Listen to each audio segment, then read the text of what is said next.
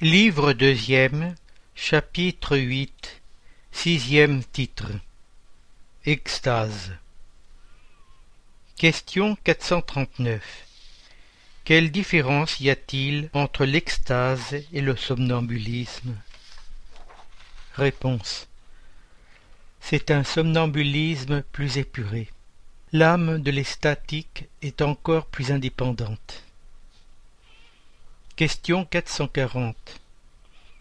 L'esprit de l'extatique pénètre-t-il réellement dans les mondes supérieurs Réponse. Oui, il les voit et comprend le bonheur de ceux qui y sont. C'est pourquoi il voudrait y rester, mais il est des mondes inaccessibles aux esprits qui ne sont pas assez épurés. Question 441. Lorsque l'extatique exprime le désir de quitter la terre, parle-t-il sincèrement et n'est-il pas retenu par l'instinct de conservation? Réponse.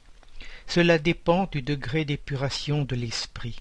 S'il voit sa position future meilleure que sa vie présente, il fait des efforts pour rompre les liens qui l'attachent à la terre. Question 442 si l'on abandonnait l'extatique à lui-même, son âme pourrait-elle définitivement quitter son corps?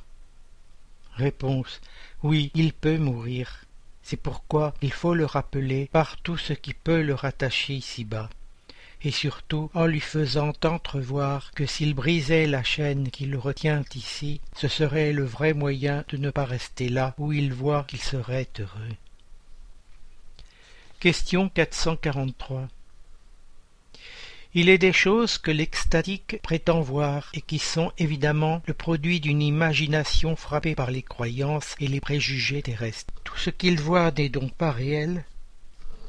Réponse.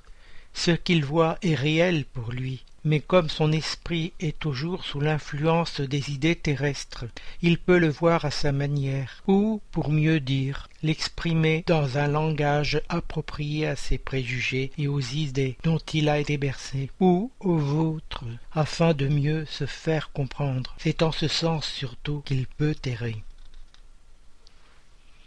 Question 444 quel degré de confiance peut-on ajouter aux révélations des extatiques?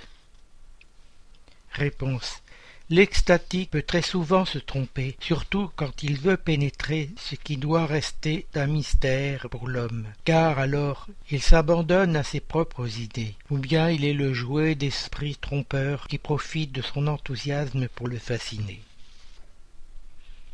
Question 445 quelles conséquences peut-on tirer des phénomènes du somnambulisme et de l'extase? Ne serait-il pas une sorte d'initiation à la vie future? Réponse. Ou pour mieux dire, c'est la vie passée et la vie future que l'homme entrevoit. Qu'il étudie ces phénomènes, et il trouvera la solution de plus d'un mystère que sa raison cherche inutilement à pénétrer. Question 446 les phénomènes du somnambulisme et de l'extase pourraient-ils s'accorder avec le matérialisme? Réponse. Celui qui les étudie de bonne foi et sans prévention ne peut être ni matérialiste ni athée.